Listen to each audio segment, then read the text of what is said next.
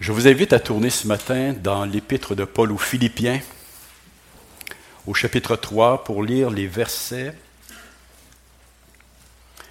12 à 16. Philippiens chapitre 3, les versets 12 à 16.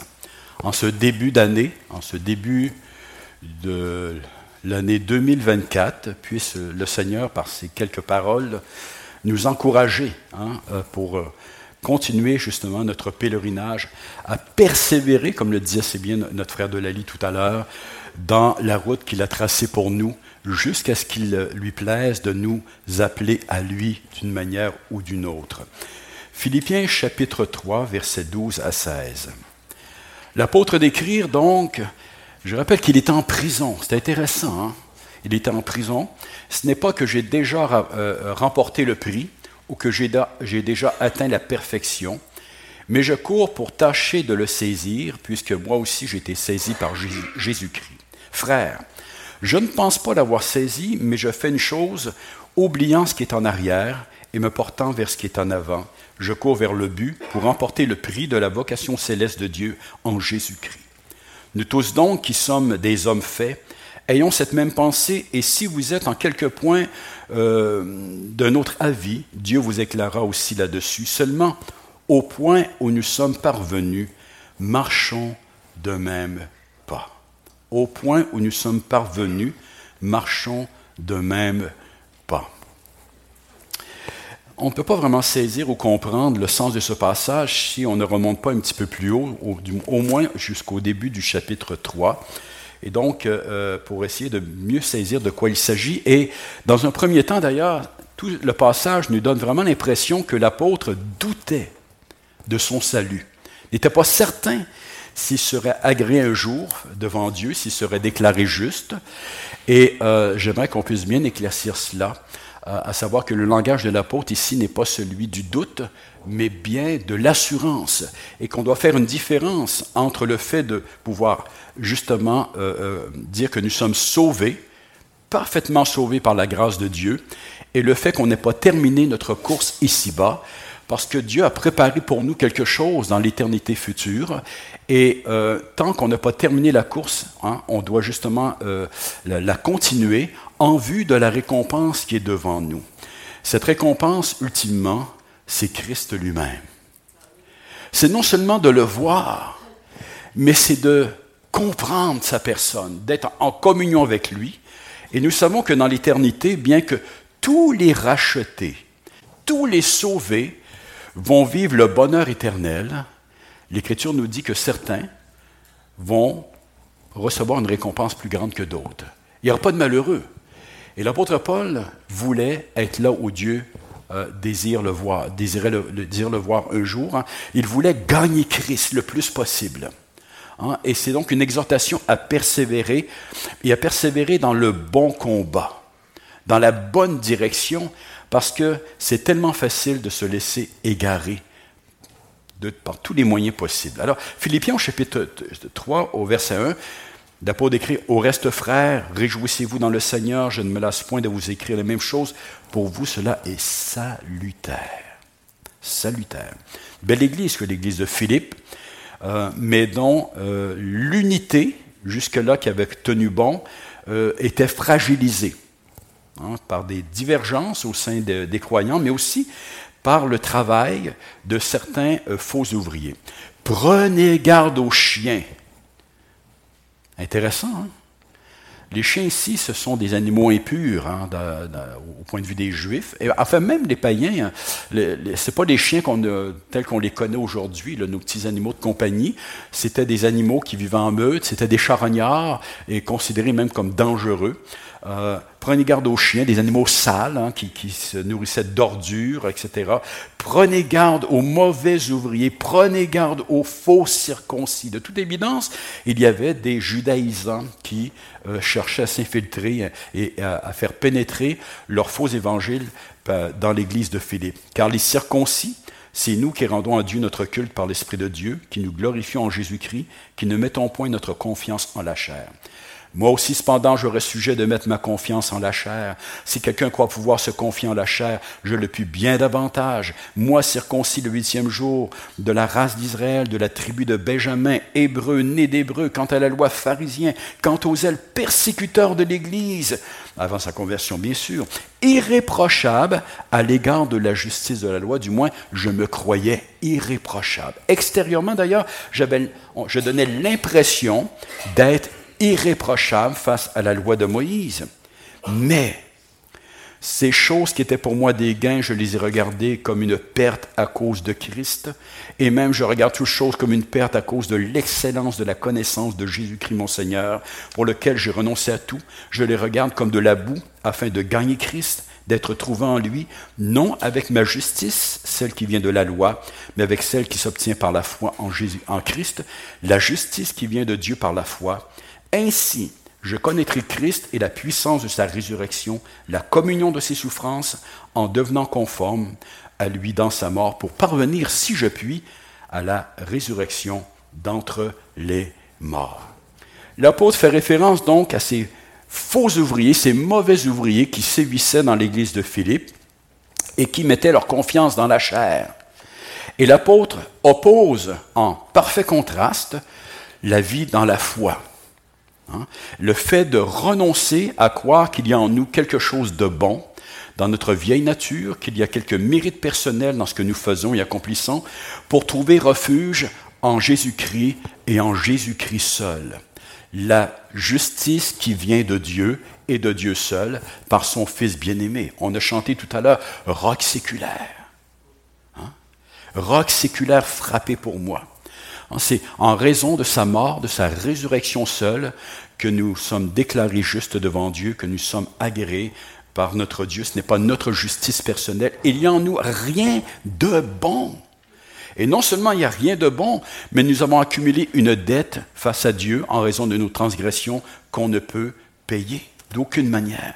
Christ a tout accompli. Maintenant, le passage de Paul pourrait donner l'impression, et il est interprété par plusieurs, comme si Paul disait, effectivement, je n'ai pas la capacité de faire le bien, j'étais un pécheur, je me suis converti à Christ.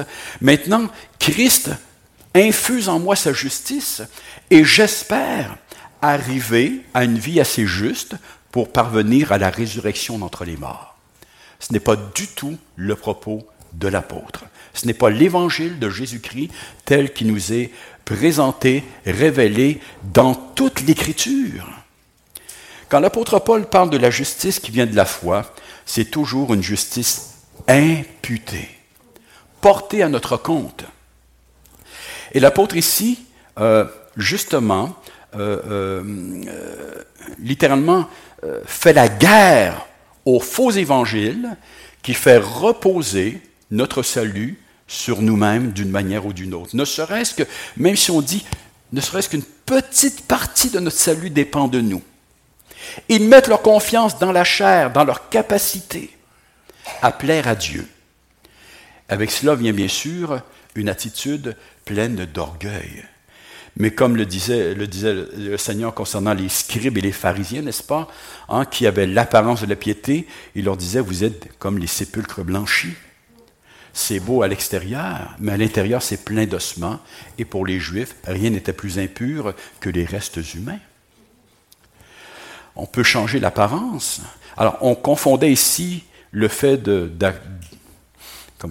d'accepter certaines valeurs et peut-être même de vivre quelques changements dans nos vies, des changements extérieurs, avec la véritable transformation que Dieu seul peut accomplir par la nouvelle naissance. Vous savez, même autour de nous, les gens changent, les valeurs changent.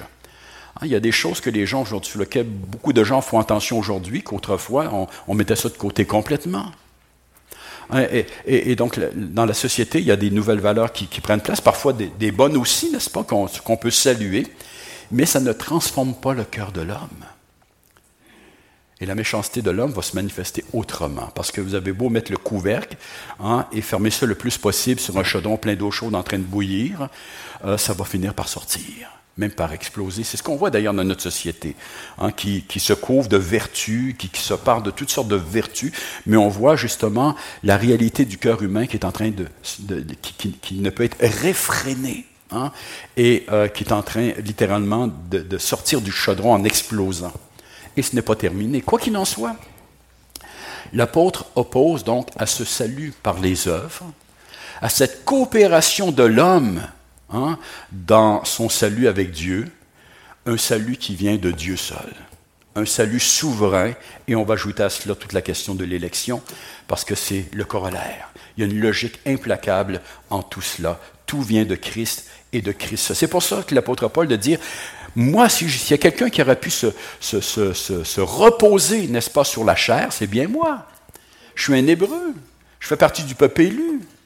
Hein? Et il donne de son pédigree en disant, en plus, je faisais partie de la secte des pharisiens, hein, peut-être la secte la plus orthodoxe de l'époque, et j'étais zélé comme personne dans la loi de Moïse, et extérieurement irréprochable. Mais quand j'ai rencontré Christ, c'était une révolution dans mon cœur, dans mes pensées, dans mon âme. J'ai réalisé ma corruption intérieure devant la, sainteté de Dieu, la sainteté de ses commandements, devant les exigences de la justice de Dieu, j'ai réalisé que j'étais un pauvre pécheur misérable et que seul le sang de la croix pouvait me racheter. Je regardais tout ce qui était pour moi comme des gains, je regardais ça désormais comme une perte totale.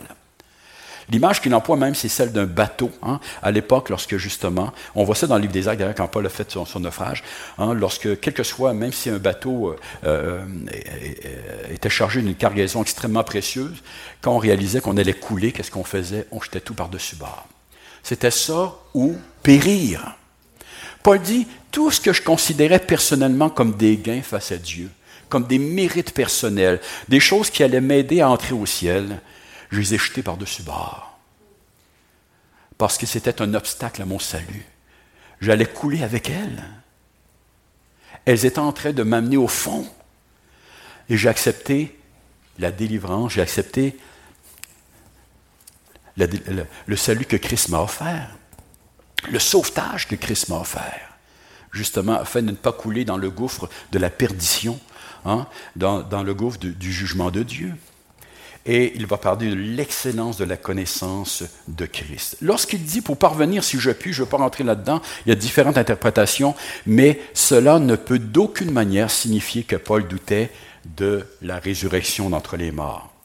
Euh, peut-être pour moi, la meilleure explication serait pour parvenir, si je puis, c'est-à-dire d'une manière ou d'une autre, Hein, euh, que ce soit, euh, quel que soit le, chemin que Dieu a pour moi, même si c'est un chemin encore de grande souffrance, même si je dois mourir en martyr, l'important pour moi. Mais ce, qui ce que je veux, ce sur quoi j'aimerais attirer l'attention, c'est que Paul nous dit ceci. Il nous dit, euh, ainsi je connaîtrai Christ. Paul est en train de nous dire, il n'y a pas d'autre moyen de connaître Christ et la puissance de sa résurrection, c'est-à-dire sa vie de résurrection, cette vie nouvelle qu'il infuse en nous. On ne peut pas l'expérimenter comme il se doit, à moins, premièrement, d'avoir placé notre foi en lui comme l'unique moyen d'être sauvé. Et de ne pas considérer la foi comme une œuvre, un mérite.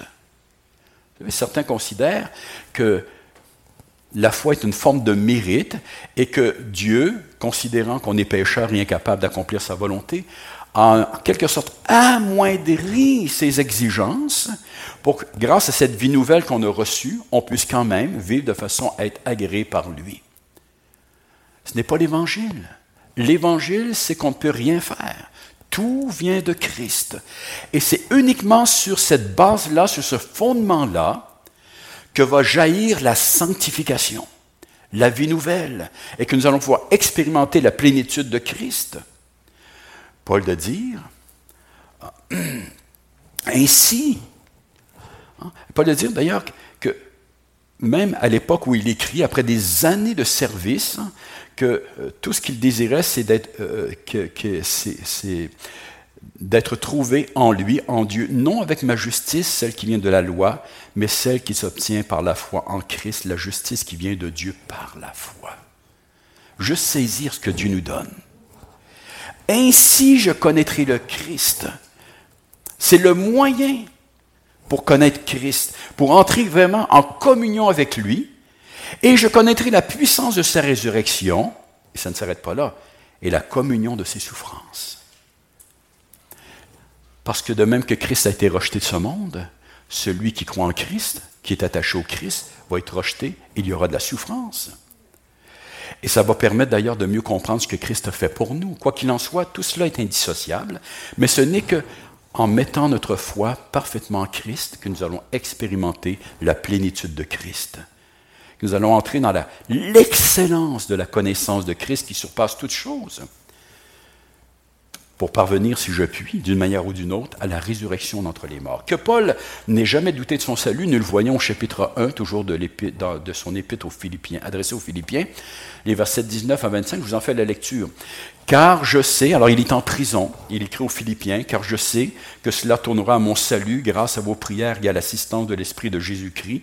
Selon ma ferme attente et mon espérance, je n'aurai honte de rien, mais maintenant, comme toujours, Christ sera glorifié dans mon corps, avec une pleine assurance, soit par ma vie, soit par ma mort, car Christ est ma vie et la mort m'est un gain. C'est pas quelqu'un qui doute ça.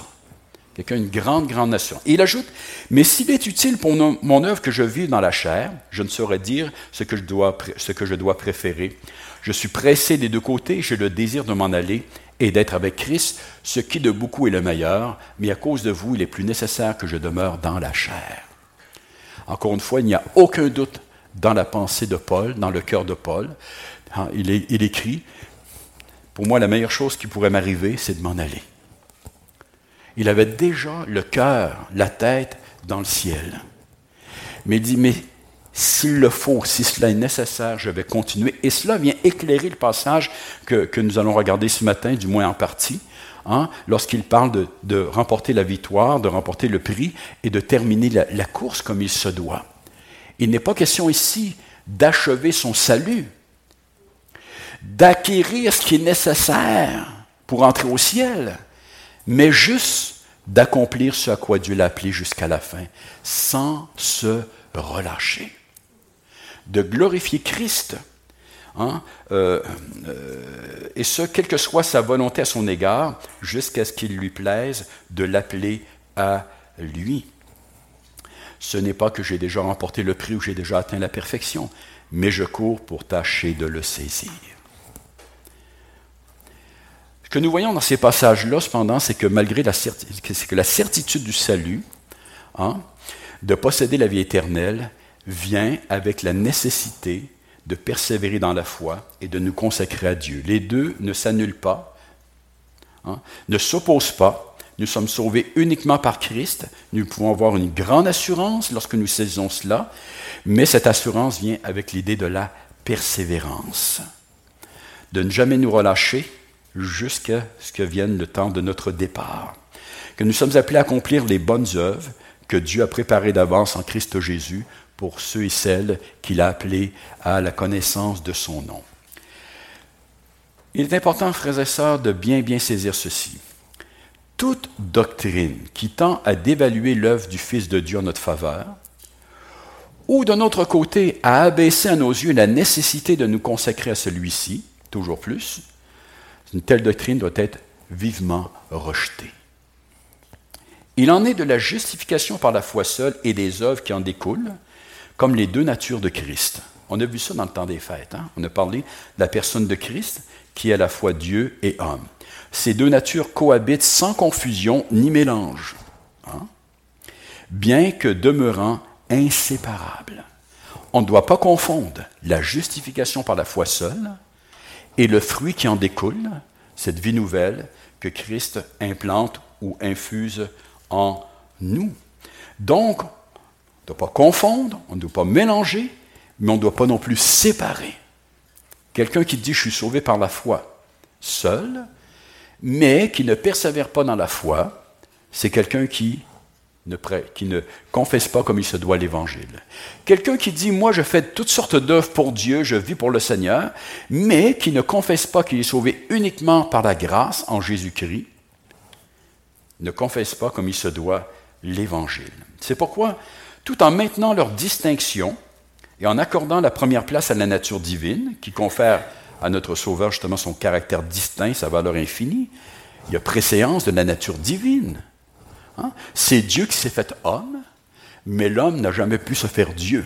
Alors, il faut euh, tout en maintenant leur, distinction et en accordant la première place à la nature divine. Euh, de même, euh, c'est de la justice reçue, par la foi seule que jaillit la vie de sainteté et non l'inverse. La foi, la justice par laquelle Dieu nous reçoit et va nous recevoir un jour dans son royaume, ce n'est pas celle qui vient de nous, ce n'est pas notre degré de sainteté, de consécration, nos œuvres, aussi grandes soient-elles. Et s'il y a quelqu'un sur la terre qui accomplit beaucoup d'œuvres, c'est bien l'apôtre Paul.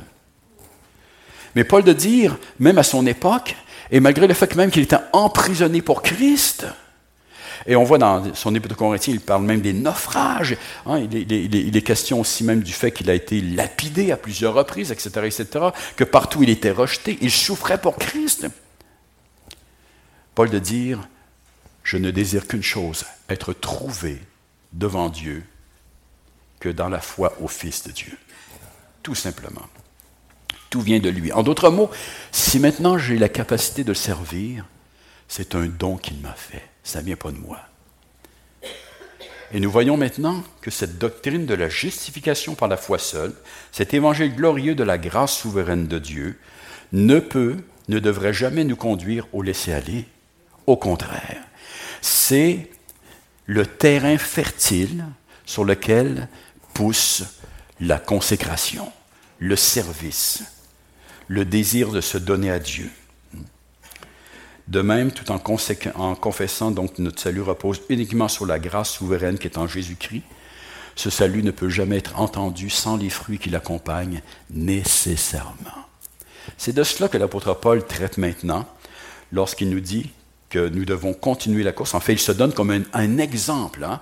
euh, euh, en disant qu'il veut terminer la course, remporter le prix, et que pour cela, bien sûr, il doit demeurer fidèle à ce que Dieu a préparé d'avance pour lui en Christ Jésus. Verset 12, c'est le premier point, mais on va dire que c'est le deuxième. Courir pour remporter le prix de la vocation céleste. Ce n'est pas que j'ai déjà remporté le prix ou que j'ai déjà atteint la perfection, mais je cours pour tâcher de la saisir, puisque moi aussi j'ai été saisi par Jésus-Christ. La perfection, téléo, possède le sens d'accomplir, de compléter, d'atteindre un objectif. Ce n'est pas, que j'ai déjà remporté le prix euh, ou atteint la perfection, je n'ai pas, pas, atteint l'objectif fixé encore. Hein. Je ne pense pas que l'apôtre Paul, je ne crois pas que l'apôtre Paul parle de perfection morale. Au niveau de l'éternité, bien sûr, Paul pouvait dire Je n'ai pas atteint la perfection morale. C'est impossible. Certains pensent que quand Paul dit d'ailleurs, pour euh, parvenir, si je puis, à la résurrection d'entre les morts, qu'il parle d'une certaine forme d'idéal, en disant Ah, si c'était possible. Mais je suis persuadé que Paul savait très très bien que personne n'atteint cela ici-bas. Je crois que ce que Paul veut vraiment nous dire, c'est de terminer la course comme il se doit. D'accomplir tout ce que Dieu a préparé d'avance pour moi avant qu'il m'appelle à lui. Alors le but fixé par Paul, c'est de remporter le prix, le prix de la vocation céleste de Dieu en Jésus-Christ, de recevoir les récompenses promises en Christ Jésus. Il utilise, encore une fois, on le voit souvent dans ses épîtres, le langage sportif. Il semble que l'apôtre Paul appréciait beaucoup cela, le langage sportif. Ce dernier avait été saisi. Catalambano, littéralement veut dire qu'il avait été attrapé, approprié. Il était devenu la possession. Hein. Puisque moi, j'ai été, saisi, j'ai été aussi saisi par Jésus-Christ. Je suis devenu sa possession. Il, il, s'est approprié ma personne hein, par sa mort et sa résurrection. Parce qu'il a fait cela, moi aussi, je veux euh, euh, le saisir, justement, ce Christ Jésus, pour être toujours plus en communion avec lui, et un jour vivre dans sa présence éternellement. Le cœur de Paul avait été puissamment, profondément transformé euh, par ce merveilleux sauveur. Et à partir de cet instant, l'ancien pharisien, extrêmement imbu de lui-même, ne brûla plus que d'une seule et unique passion, servir ce maître qu'il avait tant aimé, qui avait souffert pour lui et euh, qui avait offert donc la rançon nécessaire à, sa rédemption. Et ce qu'il désirait, c'est remporter ainsi le prix, immérité de la vocation qui lui avait été adressée. Et pour lui, ce prix, c'était vraiment la connaissance la plus glorieuse qui soit de la personne de Christ. Au-delà de tout le reste, c'est d'être dans la présence du Seigneur et de jouir d'une plus grande communion avec celui-ci. Hein. Et pour cela, cependant, il devait poursuivre sans relâche jusqu'à la fin la route qui avait été tracée pour lui, terminer l'épreuve dans laquelle il s'était engagé. Et cela au contraire de toute évidence de certains individus qui enseignaient à Philippe, sous l'influence probablement des faux docteurs, qu'ils étaient parvenus d'une certaine manière en raison de leur grande maturité, de leur spiritualité exceptionnelle. Hein. Paul, lui, au contraire, disait, et malgré son service absolument incroyable, tout ce qu'il avait vécu pour Christ, mais effectivement, euh, notre frère Delali a touché un point important ce matin lorsqu'il disait que Timothée peut-être même se sentait, jusqu'à certains points, euh, peut-être euh, dévalué face euh, à ceux qui sévissaient à Éphèse. Ces gens très charismatiques, n'est-ce pas, qui notamment disaient, voyez la bénédiction de Dieu est sur nous, notamment en raison de nos richesses. Hein? Voyez comment est-ce que Dieu agit de façon palpable et concrète. Euh, on peut penser ici qu'il y avait un danger à Philippe, dans l'église de Philippe, que l'on commençait à regarder l'apôtre Paul d'une autre façon, en disant, il n'est pas aussi charismatique que ces gens-là. Il n'est pas aussi victorieux son langage n'est pas aussi glorieux à vue humaine, parce que le langage de Paul était plus que glorieux, c'était le langage du ciel. Paul dépeignait Christ crucifié. Il dépeignait la nouvelle alliance comme personne d'autre, mais c'est un langage spirituel qui ne peut être saisi que par la grâce de Dieu. Et Paul de dire, je suis loin d'avoir atteint la perfection encore, je n'ai pas terminé la course. Et prétendre le contraire est extrêmement dangereux. C'est une erreur extrêmement pernicieuse et nuisible pour la vie spirituelle. Celui ou celle qui se laisse séduire par un tel mensonge, je suis arrivé, moi, j'ai la maturité chrétienne, moi, je suis saint. Celui ou celle qui pense à, arrivé à un tel, tel état, n'est-ce pas, euh, est séduit. Il est aveuglé euh, par un mirage. Il est semblable à un athlète qui, considérant pour une raison quelconque avoir remporté la victoire, ou s'imaginant vainement que celle-ci euh, est dans la poche, n'aimait plus toute l'énergie qu'il devrait, pire, cesse même de compétitionner au risque d'être disqualifié. Imaginez-vous un coureur qui se dit Ça va tellement bien mon affaire, je vais gagner. Il ralentit. Il regarde à gauche et à droite. Puis encore, il s'arrête pour souffler un peu. toute forme de perfectionnisme. Il y a une différence entre rechercher la perfection face à Dieu et le perfectionnisme qui dit j'ai atteint la perfection d'une manière ou d'une autre. Toute idée d'être parvenu à destination dans un domaine quelconque de la vie chrétienne ne peut que conduire le croyant à abaisser son niveau de vigilance en la matière, à cesser de veiller adéquatement, à ne plus combattre comme il se doit, à négliger ses devoirs et responsabilités envers Dieu, l'Église et son prochain, un tel égarement nourrit l'orgueil du vieil homme, alimente un faux sentiment de sécurité, rend insensible le cœur aux véritables exigences de l'Évangile. Rappelons-nous ce que l'apôtre Paul disait aux Corinthiens, dont plusieurs étaient justement imbus d'eux-mêmes, et même que certains enseignants se considéraient comme supérieurs à l'apôtre Paul, pour toutes sortes de raisons. Hein. L'apôtre décrit dans sa première épître adressée aux Corinthiens, chapitre 4, versets 8 à 16, ceci.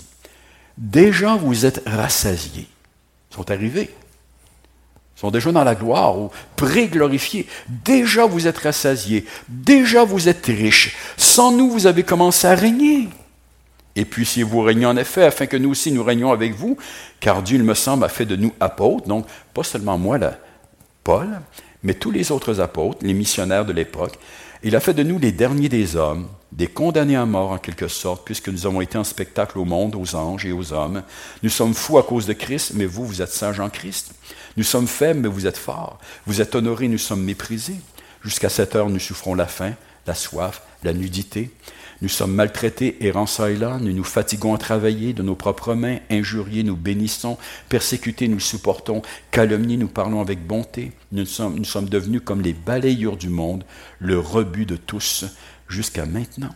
Ce n'est pas pour vous faire honte que j'écris ces choses, mais je vous avertis comme mes enfants bien-aimés, Car même si vous aviez dix mille maîtres en Christ, vous n'avez cependant pas plusieurs pères. Puisque c'est moi qui vous ai engendré en Jésus-Christ par l'Évangile, je vous en conjure donc, soyez mes imitateurs. Ne cherchez pas à gagner le monde, hein, à être reconnu par le monde, mais cherchez à gagner Christ. Spurgeon faisait référence à, son époque, et ça avec tristesse aux membres de sa congrégation, qui étalaient ouvertement parmi les saints leur soi-disant euh, maturité spirituelle. Une telle attitude arrogante manifeste une grande ignorance de Christ et des Écritures. Comme l'a si bien dit Chrysostome, ceux qui pensent posséder tout, ceux qui pensent, ceux qui pensent tout posséder n'ont en fait rien du Plusieurs d'entre nous ont pu peut-être expérimenter hein, le fait de travailler avec une personne qui justement considère qu'elle sait tout, que son travail est parfait, qu'elle n'a euh, aucun conseil à recevoir ou réprimande, etc. Des gens qu'on n'est pas capable, à qui on n'est pas capable de parler, n'est-ce pas? Des gens difficiles à travailler. Des gens qui nuisent même au commerce, à l'industrie. Hein? Ainsi est-il du chrétien qui est imbu de lui-même, qui se croit arrivé dans un domaine quelconque. Cette personne nuit à l'Église de Dieu. Ce n'était pas du tout l'attitude de l'apôtre Paul. L'attitude de Paul était celle d'une grande humilité. La maturité spirituelle authentique, la véritable vie dans l'esprit se manifeste par une conscientisation croissante de notre état de pécheur, de notre indignité devant Dieu. Hein, et non seulement devant Dieu, mais aussi devant les hommes. Une conscientisation qui conduit à une plus grande humilité, qui fait croître notre, notre faim et notre soif une consécration accrue dans la sainteté. Nous nous devons chacun, chacune d'entre nous, à l'exemple donc de Paul, poursuivre ici-bas avec persévérance et diligence notre course. Et ce, dans une grande humilité, lorsque le Seigneur nous appellera à lui, alors et seulement alors nous pourrons déclarer victoire. Nous ne sommes pas encore parvenus. Personne d'entre nous n'est parvenu, nous sommes tous appelés à nous perfectionner, à nous améliorer dans notre service. Deuxième point, un peu plus rapidement, je l'espère, versets 13 et 14. Regardez en avant et non en arrière pour emporter ce prix. Frère, je ne pense pas l'avoir saisi, mais je fais une chose, oubliant ce qui est en arrière, me portant vers ce qui est en avant, je cours vers le but pour emporter le prix de la vocation céleste de Dieu en Jésus-Christ. Paul donc d'affirmer qu'il n'a pas encore saisi le prix promis. Il n'a pas terminé la compétition et de ce fait, il ne doit d'aucune manière se relâcher, baisser les bras, se laisser gagner par la fatigue, la lassitude, la douleur ou quoi que ce soit d'autre, mais au contraire, rassembler ses forces, redoubler d'efforts. Pour, pour cela, il fait une chose. Et cette chose est très importante pour chacun, chacune d'entre nous. Oubliant ce qui est en arrière, me portant vers ce qui est en avant, je cours vers le but pour emporter le prix de la vocation céleste de Dieu en Jésus-Christ. Le sens du verbe oublier n'est pas d'avoir effacé une chose de sa mémoire, mais de ne pas laisser celle-ci agir sur le présent. Et quand on dit agir, c'est dans le sens d'agir négativement, de devenir un obstacle, hein, quelque chose qui va nous arrêter, nous faire trébucher ou tomber. Paul n'est pas en train de dire qu'on doit tout oublier d'ailleurs. On n'oublie pas les grâces divines, on n'oublie pas la bénédiction de Dieu, on n'oublie pas la fidélité de Dieu dans notre vie. Mais Paul est en train de dire de même que le coureur ne doit jamais regarder en arrière, même pas sur le côté, n'est-ce pas? On sait que pour remporter une course, d'ailleurs c'est vrai pour d'autres types de compétitions, il faut absolument regarder à l'avant. Il faut garder constamment les yeux sur le but fixé, sur la ligne d'arrivée, rien d'autre. Et pas ne se laisser détourner. C'est de cela dont il est question ici. Paul est en train de dire, je fais une chose, oubliant ce qui est en arrière, me portant vers ce qui est en avant, je cours vers le but. J'ai les yeux fixés sur le but, la vocation céleste de Dieu en Jésus-Christ. Oublier ce qui est en arrière signifie, dans un premier temps, pour Paul de ne pas se reposer sur ses réalisations passées, sur ce qu'il a déjà accompli, hein, euh, sur le chemin déjà parcouru. Paul a écrit aux Corinthiens, chapitre 1, verset 15, verset 10, J'ai travaillé plus que tous. Paul a œuvré de façon extraordinaire. Il a connu toutes sortes de déconvenus. Il avait tellement de problèmes au sein des églises. Hein. Paul n'était pas une vedette. Et il ne cherchait pas à être une vedette d'ailleurs. Tout ce qu'il voulait, c'est prêcher Christ et amener les hommes à Christ, mais il, s'effaçait devant Christ. En raison de cela, à bien des reprises même, dans certaines églises, on a, médit de sa personne. Il a connu la persécution, les privations, il a travaillé de ses propres mains pour l'annonce de l'Évangile, et maintenant, comme je l'ai déjà dit, il se trouvait dans les chaînes pour celui-ci. Mais Paul, à ce moment précis, se considère comme un serviteur inutile. Et ce qu'il dit, j'oublie cela. Et j'avance, les yeux fixés sur le but, sur la ligne d'arrivée. Tout ce qui compte, c'est d'accomplir la volonté de mon maître, ce qu'il a prévu d'avance pour moi. Rien n'est plus dangereux pour un chrétien que de tenir des comptes concernant son service pour Dieu et l'Église. Extrêmement dangereuse. Cela appartient uniquement à celui qui nous a appelés. Notre responsabilité consiste à nous acquitter de notre devoir et à demeurer fidèles jusqu'à la fin. Tout simplement. Oublier ce qui est en arrière, c'est aussi ne pas nous laisser arrêter par l'imperfection dont est empreint notre service tout entier, par les nombreux péchés et les égarements qui ont attaché celui-ci, ainsi que de leurs conséquences. Et plus quelqu'un vieillit dans la foi, et quel que soit son service, et ça c'est vrai encore plus même pour ceux qui sont appelés au, au Saint Ministère, on réalise à quel point notre vie est pleine d'échecs, d'égarements. Cela ne doit pas nous arrêter, même lorsqu'il y a des conséquences, même parfois à vue humaine, tragiques sur nos vies, parce que nous sommes sauvés uniquement par la foi. Et on ne peut pas se servir de cela comme des excuses pour nous arrêter. Rappelons-nous la parabole des talents. Celui qui a caché le talent en disant Je savais que tu es un maître dur qui réclame ce que tu n'as pas donné. La volonté du Seigneur, c'est qu'on fasse fructifier ce qu'il nous a donné. En fait, c'est lui qui nous accorde la grâce de le faire. Ça veut dire aller toujours plus de l'avant hein, dans la sphère de service hein, qui nous a été départie. L'apôtre Paul n'est pas en train de dire ici que tout le monde doit devenir des missionnaires, que tout le monde doit tout donner, euh, quitter sa maison, au contraire.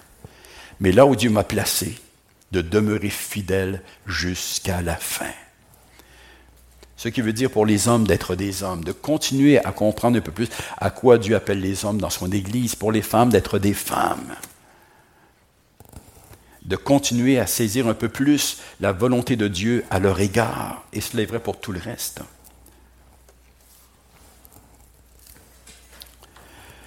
Donc de ne pas nous laisser paralyser par nos déconvenus et par nos égarements passés, Intéressant lorsqu'on lit le livre des psaumes le nombre de fois que David demande à Dieu pardon, reconnaît ses péchés, ses égarements, mais David n'a jamais abandonné son ministère.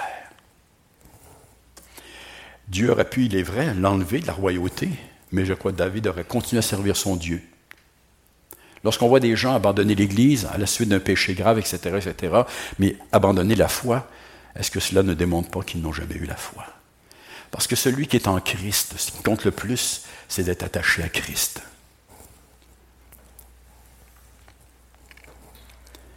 Et rappelons-nous que quel que soit, et, encore une fois, plus nous avançons dans la foi, plus nous réalisons notre déchéance naturelle, l'imperfection de notre service, rappelons-nous que nous marchons dans la grâce de Dieu. C'est Dieu qui nous ouvre les yeux sur cela, pour que Christ puisse luire à nos yeux toujours plus. Oublier ce qui est en arrière, c'est aussi pardonner aux autres leurs offenses, comme Dieu nous a pardonné les nôtres. Mettre de côté toute amertume, ressentiment envers autrui, tout particulièrement, particulièrement envers nos frères et nos sœurs à la foi. Passer par-dessus nos blessures réelles ou imaginaires et ne pas, laisser quelques racines que ce soit venir étouffer notre vie spirituelle. Car ça aussi, notamment la vie d'Église, c'est une vie qui, qui n'est pas nécessairement toujours facile. Elle laisse des traces nous sommes tous encore de très pauvres pécheurs. Avez-vous remarqué ça? Vous savez ce que ça fait des pécheurs? Ça se blesse. Pour ne pas dire ça se tue même. Eh bien, nous sommes appelés à oublier ce qui est en arrière. Ça ne veut pas dire qu'on oublie dans le sens, encore une fois, qu'on met de côté ce qui peut arriver, qu'on n'est pas plus prudent, qu'on ne fait pas plus attention. Mais on ne doit pas laisser de racines d'amertume prendre contrôle de notre cœur et nous amener à abandonner le service. Éphésiens 4, versets 31 et 32. Que toute amertume, toute animosité, toute colère, toute clameur, toute calomnie, toute espèce de méchanceté disparaissent du milieu de vous. Soyez bons les uns envers les autres, compatissants, vous pardonnant réciproquement, comme Dieu vous a pardonné en Christ. Hébreu chapitre 12, verset 15. Veillez à ce que personne ne se prive de la grâce de Dieu, à ce qu'aucune racine d'amertume poussant des rejetons ne produise du trouble et que plusieurs n'en soient infectés. Car ça peut produire du trouble, infecter d'autres gens autour de nous et les amener aussi à délaisser le service. Paul oubliait toutes ces choses, mettait cela en arrière. C'est comme un. Et, Paul ne faisait pas ça une fois par année. C'était sa pensée, sa philosophie de ministère continuelle. Hein?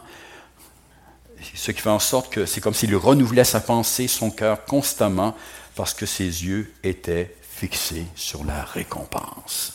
Il fallait qu'il atteigne la ligne d'arrivée pour recevoir le prix.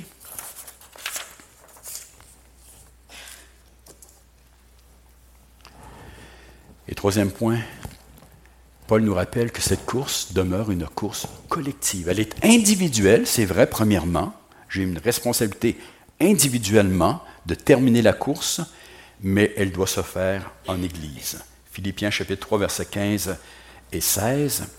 Nous tous, donc, qui sommes des hommes faits, ayons cette même pensée, et si vous êtes en quelque point d'un autre avis, Dieu vous éclairera aussi là-dessus. Seulement, au point où nous sommes parvenus, marchons de même pas. Comme je l'ai dit, cette Église, l'Église de des Philippiens était connu pour son grand amour pour Paul, mais aussi une église qui avait marché dans une grande unité, qui, travaillait à l'évangile, soit dit en passant, et qui vivait la persécution, d'ailleurs des difficultés, euh, non pas parce qu'on se promenait dans les rues avec des pancartes, ou que, euh, mais tout simplement le fait d'être chrétien. Le fait d'être chrétien, dans nos foyers, nos maisons, au travail, hein, les esclaves face à leur maître, etc. Le seul fait d'être chrétien amenait l'opprobre. Mais jusque-là, ces gens-là avaient maintenu leur unité dans la foi et avaient combattu d'un même cœur, du même âme pour l'Évangile. Mais voici, l'ennemi n'est jamais très très loin et le péché est encore une réalité dans notre vie. Cette belle unité était fragilisée. L'apôtre Paul rappelle les croyants de, l'équipe de l'Église de, de, Philippe que la persévérance jusqu'à la fin, le fait de remporter le prix, inclut nécessairement le fait d'être en communion avec nos frères et nos sœurs. Paul parle de dire donc nous qui sommes des hommes faits. Il ne parle pas ici des chrétiens qui ont atteint une certaine maturité en l'Église, mais il parle de tous ceux qui sont en Christ. Parce qu'en Christ, nous sommes des hommes faits, des hommes et des femmes, c'est-à-dire nous sommes réconciliés avec Dieu. Hein. Nous avons reçu son esprit, nous sommes en route vers le ciel. Maintenant, nous tous qui sommes des hommes faits, nous tous qui avons l'esprit de Dieu en nous, nous tous, nous tous qui sommes justifiés par notre Dieu, ayons cette même pensée. Courons vers le but. Courons vers la ligne d'arrivée, mais ensemble. Hein? Alors, ça veut dire que. Et, il dit, même si on a quelques.